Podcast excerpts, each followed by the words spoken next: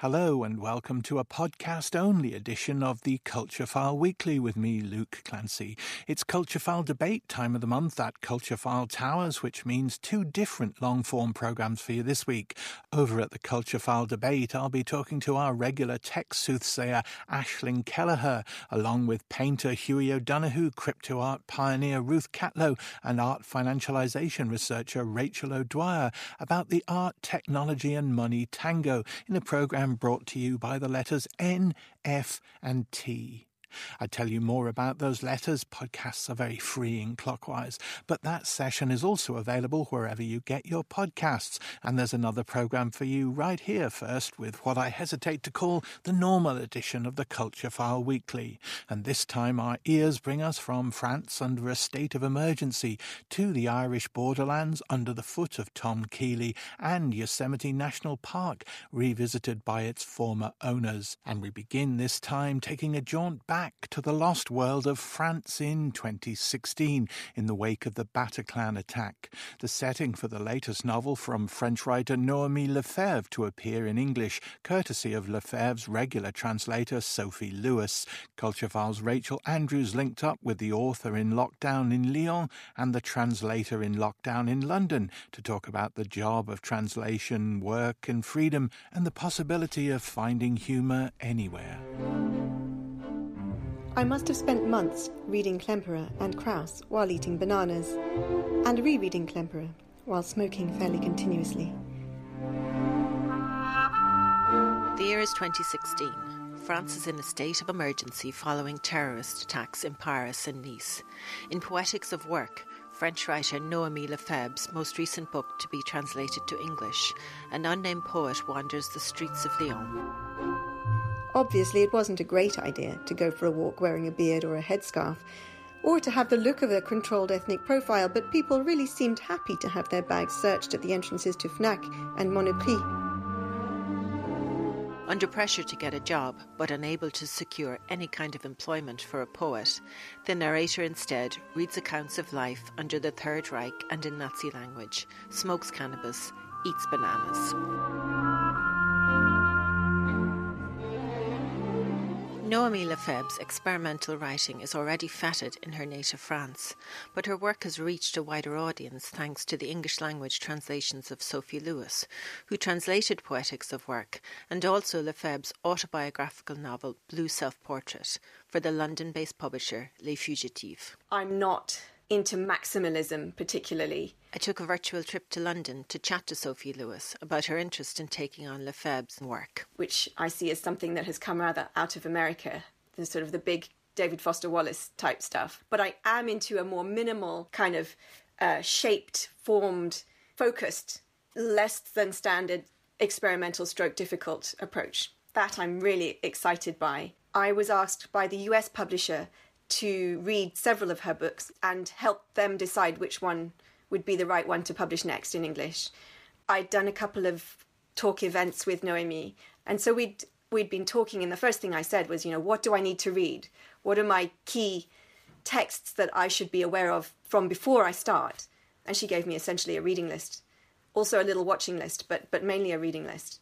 I was reading uh, The Language of the Third Reich, and I was reading Karl Kraus's Third Walpurgis Night, Walpurgisnacht. I read Kafka's letter to his father. I read some Ginsberg poetry. I read some Whitman. I did not read French employment law, but I could have.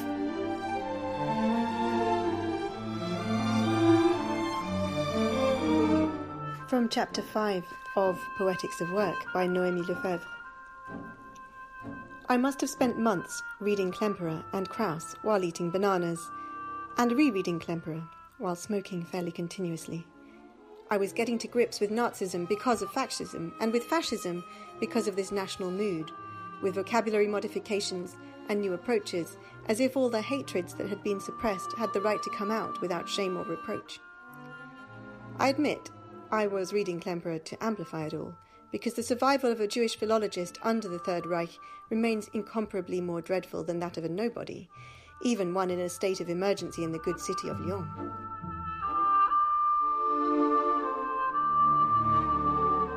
Uh, my name is Noemi Lefebvre and I'm a French writer.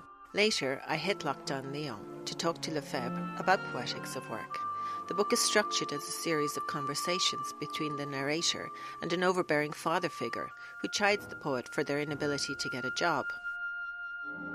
I wanted to, to write about work and about uh, what is the difference between an activity like poetry and an activity like uh, working. I wanted uh, to explore what's the meaning of uh, freedom in, in this world where poetry uh, exists and work and uh, that match not together. Um, suddenly uh, came the, the attack on the Bataclan, and so all the mood in France was very um, different. I could feel from the general climate that imagination was being blocked and thought paralyzed by national unity in the name of freedom, and freedom co opted as a reason to have no more of it. I wanted to write uh, about the state of emergency in France. So simply, I, I had to to wait that the the, the, the year uh, uh, 2016 uh, was over. We we could in France uh, have a very deep reflection ab- about it and I wanted to, to do this. I wanted to uh, explore what, what is the pure power. Who speak in your head uh, when uh, you you want to do something, and uh, in your head you, you have a voice uh, that uh, says to you, "Don't do that. Don't speak like that. Don't think like like that." And this power, who decides over this power? And the answer is nobody decides uh, pure power has no superior instance. Yeah, and that is that that is a super ego. I wanted to to make a, a comical uh, figure with with it. I wanted uh, that this super ego. Uh, uh, had uh, also a real identity, uh, real uh, things to do. He does um, many things in this book. He travels, he, he goes to the dentist. so it's a superego that has a, a life too, uh, a bizarre life, life, but it's a life. I sometimes went out in a conspicuous hat with a radical bobble and dark glasses so I could check out this view.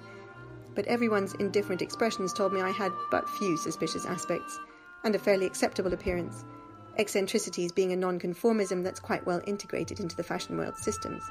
Fucking farce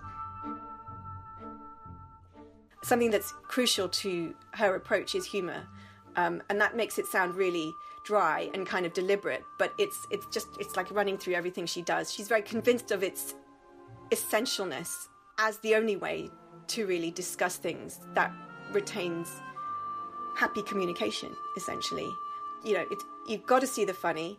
Many things are grim, but in the grimness is comedy too.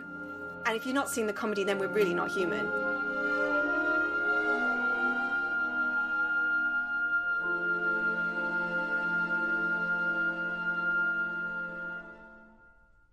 Unaccountable hankering for a banana now.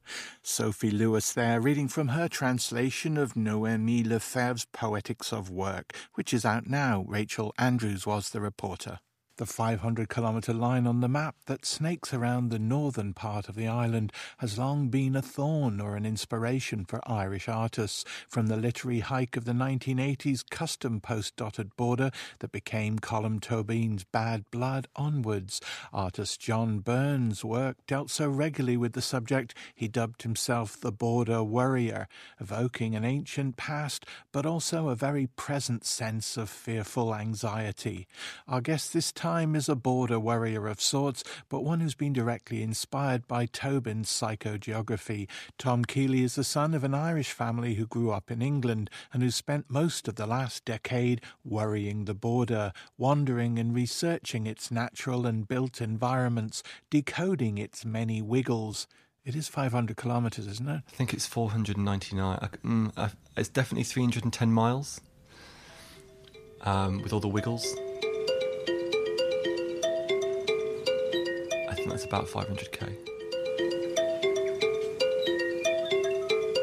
My name's Tom Keeley. I um, work in relation to landscape and architecture, and I've spent the last 10 years maybe lurking about the border between the North and Ireland.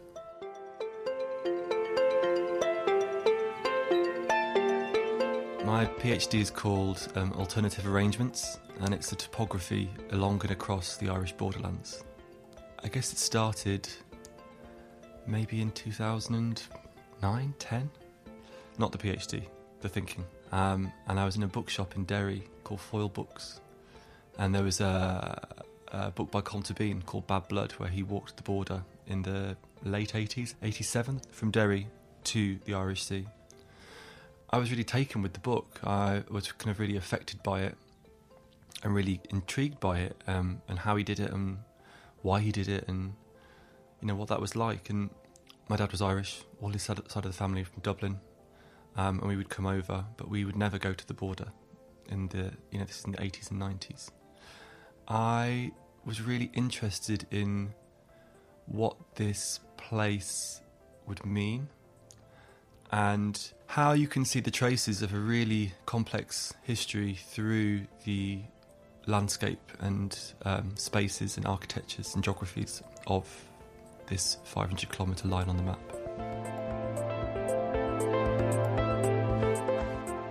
Following my applying through a PhD and me starting it, there was um, Brexit referendum, and the border went from this kind of fringe of Europe to the centre of the conversation really quickly and really overwhelmingly, actually. And it really changed the relevance and also the um, context through which what I was doing would be kind of read and also made. That was a lot to get to grips with. Not only the kind of the disappointment and almost grief of the whole Brexit process, but then what this would mean for the work that I was doing. I actually think that in some way the urgency of me looking at the border now or over the last kind of few years has made the work stronger because I mean, when I started, there was a very real feeling that um, by the time I finished, it could be a very different border.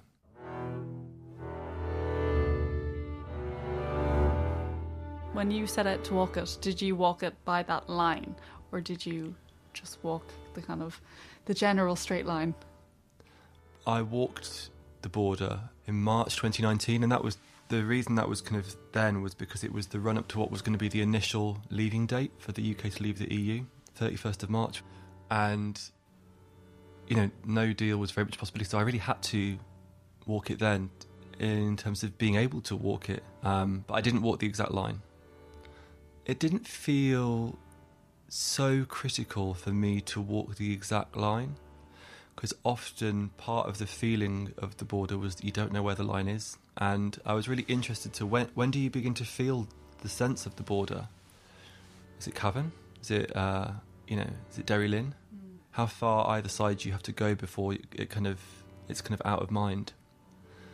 There were points when you feel you have these kind of flashes of borderness, when you see kind of sterling allowances, currency exchange, no border, 1916 societies posters, border communities against Brexit banners. It becomes very apparent very quickly.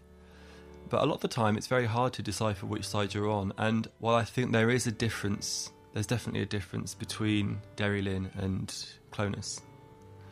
It's really hard to put your finger on exactly what that, that thing is architecturally, visually. There are some cues, signage, the buildings.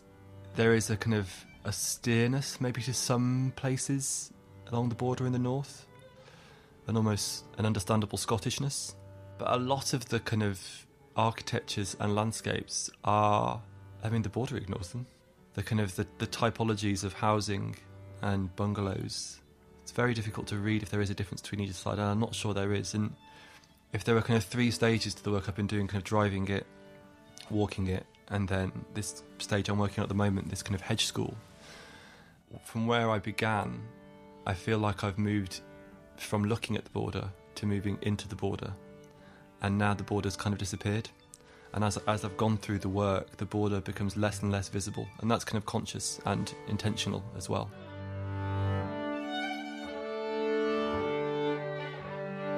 Because, I mean, speaking to people, if, if you're kind of, I don't know, in Glaslough or Emyvale or, you know, Pettigo, the border isn't a factor for all intents and purposes, it's not there.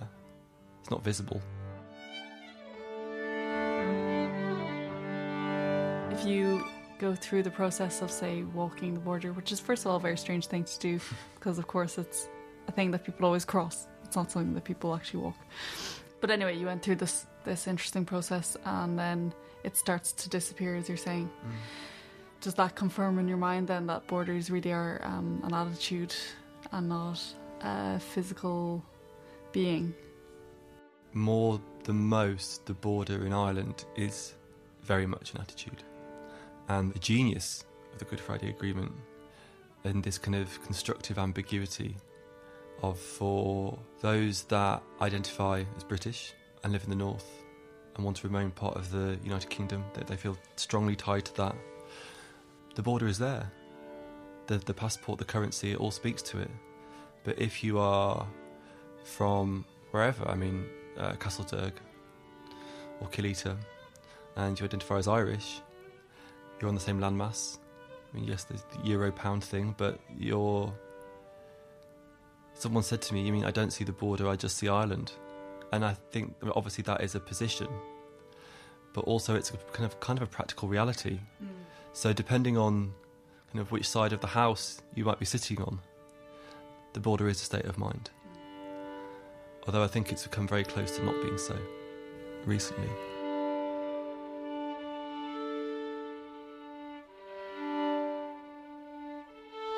So I guess I'm trying to plot a route through the borderlands, both like through language and positions and politics, but by looking at the architecture and the landscape really closely and seeing where that leaves me. My family are Irish. I grew up in England. I have an English accent. I'm studying, the university I'm based at is in England. I now live in Ireland. I mean, like I said, some kind of border in me as well that maybe makes me well placed to think about this stuff. I struggled with feeling like I could have an opinion on it for a good while. I don't feel like that now.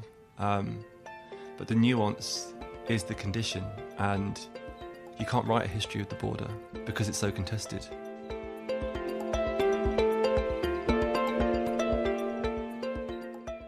The Ulster Museum was going to do a exhibit on the troubles, the conflict again, what, whichever arrangement of terminologies you want to kind of call it. Um, but no one could agree, as you might imagine.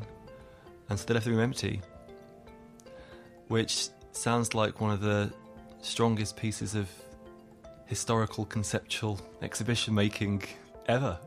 I've, not, I have no idea if it's true or not. I haven't been to the museum recently enough to see. But yeah, that, that, that whole thing of um, in the spirit of alternative arrangement, I mean, what do you even call it? The Irish border? If you're in England? I've been very conscious not to call it the Irish border, which is why I call it the Irish borderlands in, in the in the title. You know, the Irish border, the border, the British border in Ireland.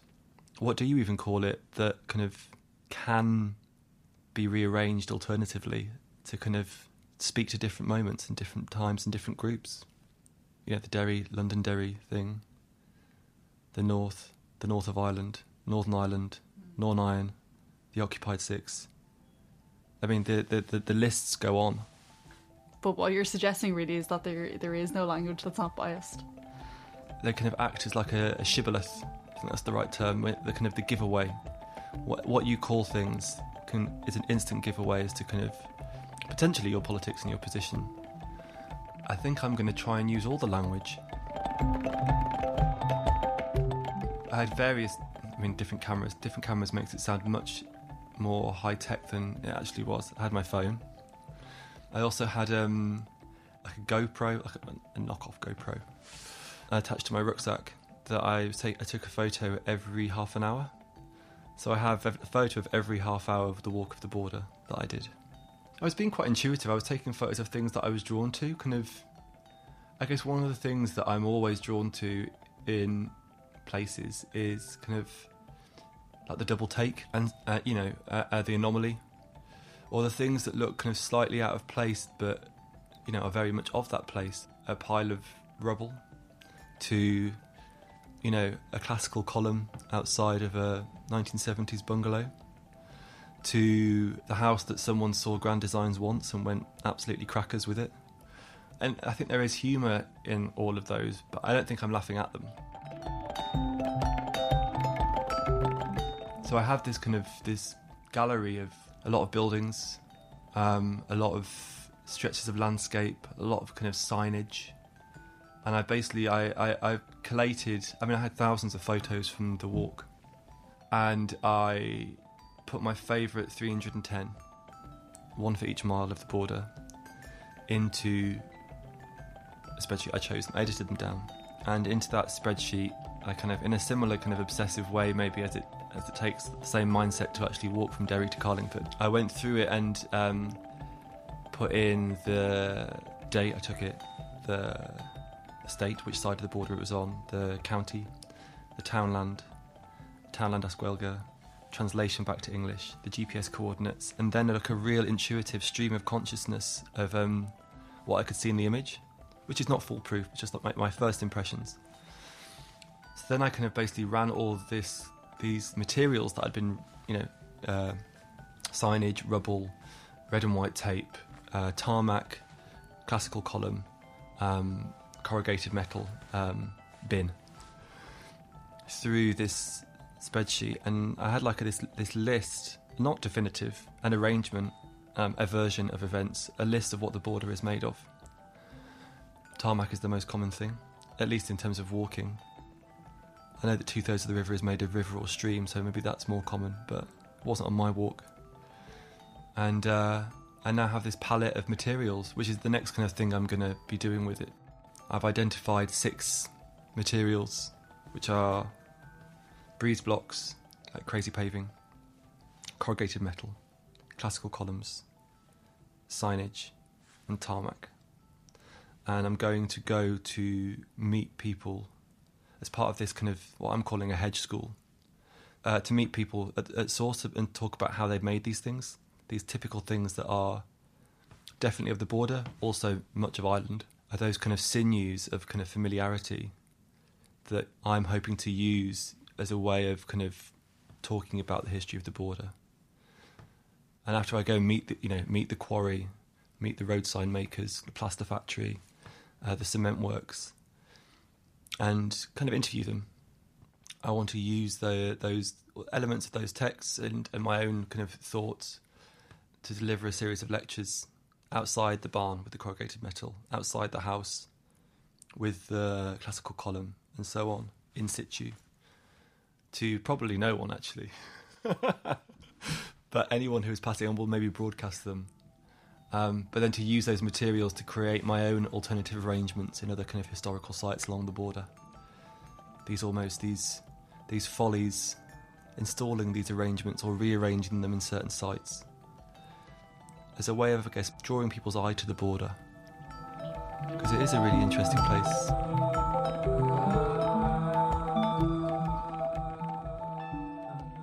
So these kind of sites that kind of articulate the border in different ways and I think whether you're in Great Britain or in some ways some parts of Ireland, we don't look at the border, look away. And uh, aside from any of the politics and the histories, it's it's a really beautiful place. It should be a national park. It really should. Be a really fascinating national park. Tom Keeley there, and the reporter was Anya Gallagher. And you can find more about that and his other projects on Instagram. Search Keeley Travel, slogan a travel agency that doesn't sell holidays. And finally, on this edition of the Culture File Weekly, our journey along the naturalist bookshelf reaches S for Schama, which means we haven't been working alphabetically. Still, for this latest edition, Paddy Woodworth picks out Simon Schama's 1995 exploration, Landscape and Memory, a book that was an early part of our correspondent's own journey in thinking and writing about the past, present, and future of the Earth and the place of humans in it and on it. Nearly 20 years ago, while vaguely pondering the idea of writing a book that would be, in some way, about nature. I used to procrastinate by browsing in a local bookstore. A dauntingly large and dense volume by Simon Schama, Landscape and Memory, caught my eye so often that I finally took it to the cashier's desk. Looking back over my notes on it now, I see that my first words were simply, This is a treasure trove. I don't think I have ever taken so many notes on any book, nor annotated one so many times over. What strikes me most today, reopening it for the first time in about a decade, is how many of Schama's ideas the book fizzes with stimulating, challenging thoughts, fed into what I would later write myself, and how many of these ideas are still my daily companions. Shortly after reading Schama, I finally embarked on writing a book about ecological restoration. This is the daring conservation strategy that claims that it is still possible, even today, to recover much of the lost natural riches of degraded natural landscapes. Restoration is not Schama's subject, but he taught me some important basics about our place in the natural world. He argues that we should be very skeptical about notions of a return to some kind of pristine wilderness, unsullied by our species. And so I learned early on that in order to meaningfully restore a landscape, we should surely be able to fully understand all of its past and the role we humans have played in shaping it. Schama writes Even the landscapes that we suppose to be most free of our culture may turn out, on closer inspection, to be its product. And he says that this is no cause for guilt and sorrow, but for celebration.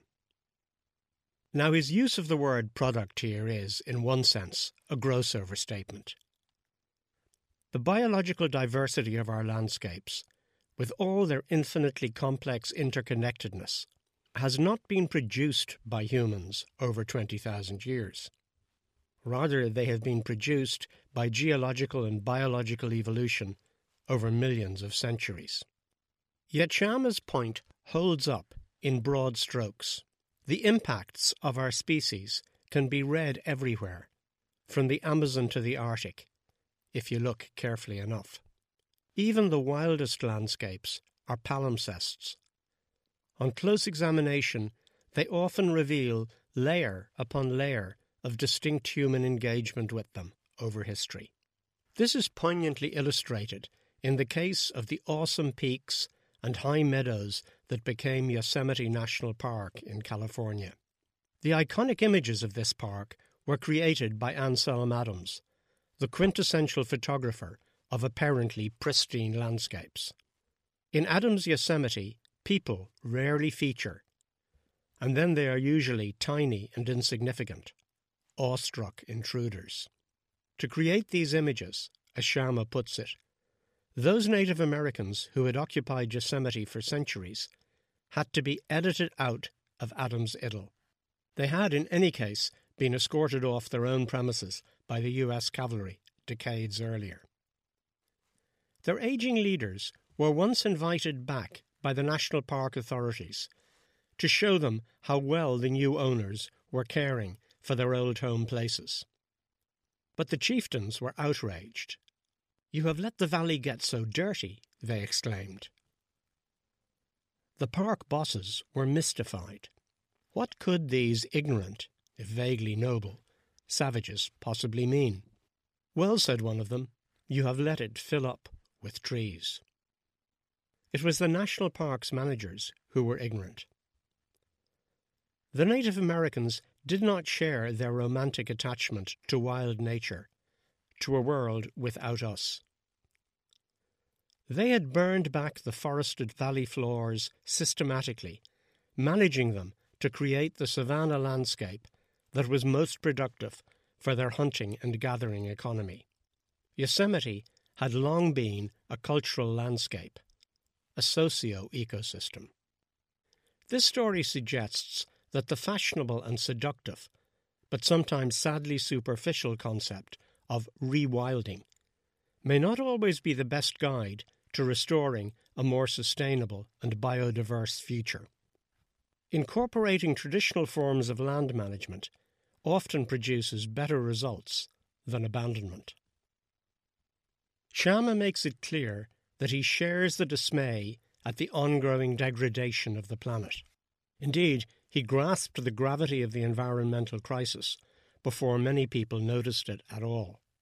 But he insists on reminding us that the long relationship between culture and nature has not been an unrelieved and predetermined calamity, and he hopes, by revealing the richness, antiquity, and complexity of our landscape tradition, to show just how much we have to lose. And in 621 unforgettable pages, he does just that. Paddy Woodworth there with his latest addition to the Naturalist bookshelf, Simon Schama's Landscape and Memory. And that brings us to the end of this podcast only edition of the Culture File Weekly. Don't forget to check out the Culture File debate. We'll be back with more topographic reappropriation next Saturday evening on RTE Lyric FM. Till then, bye now.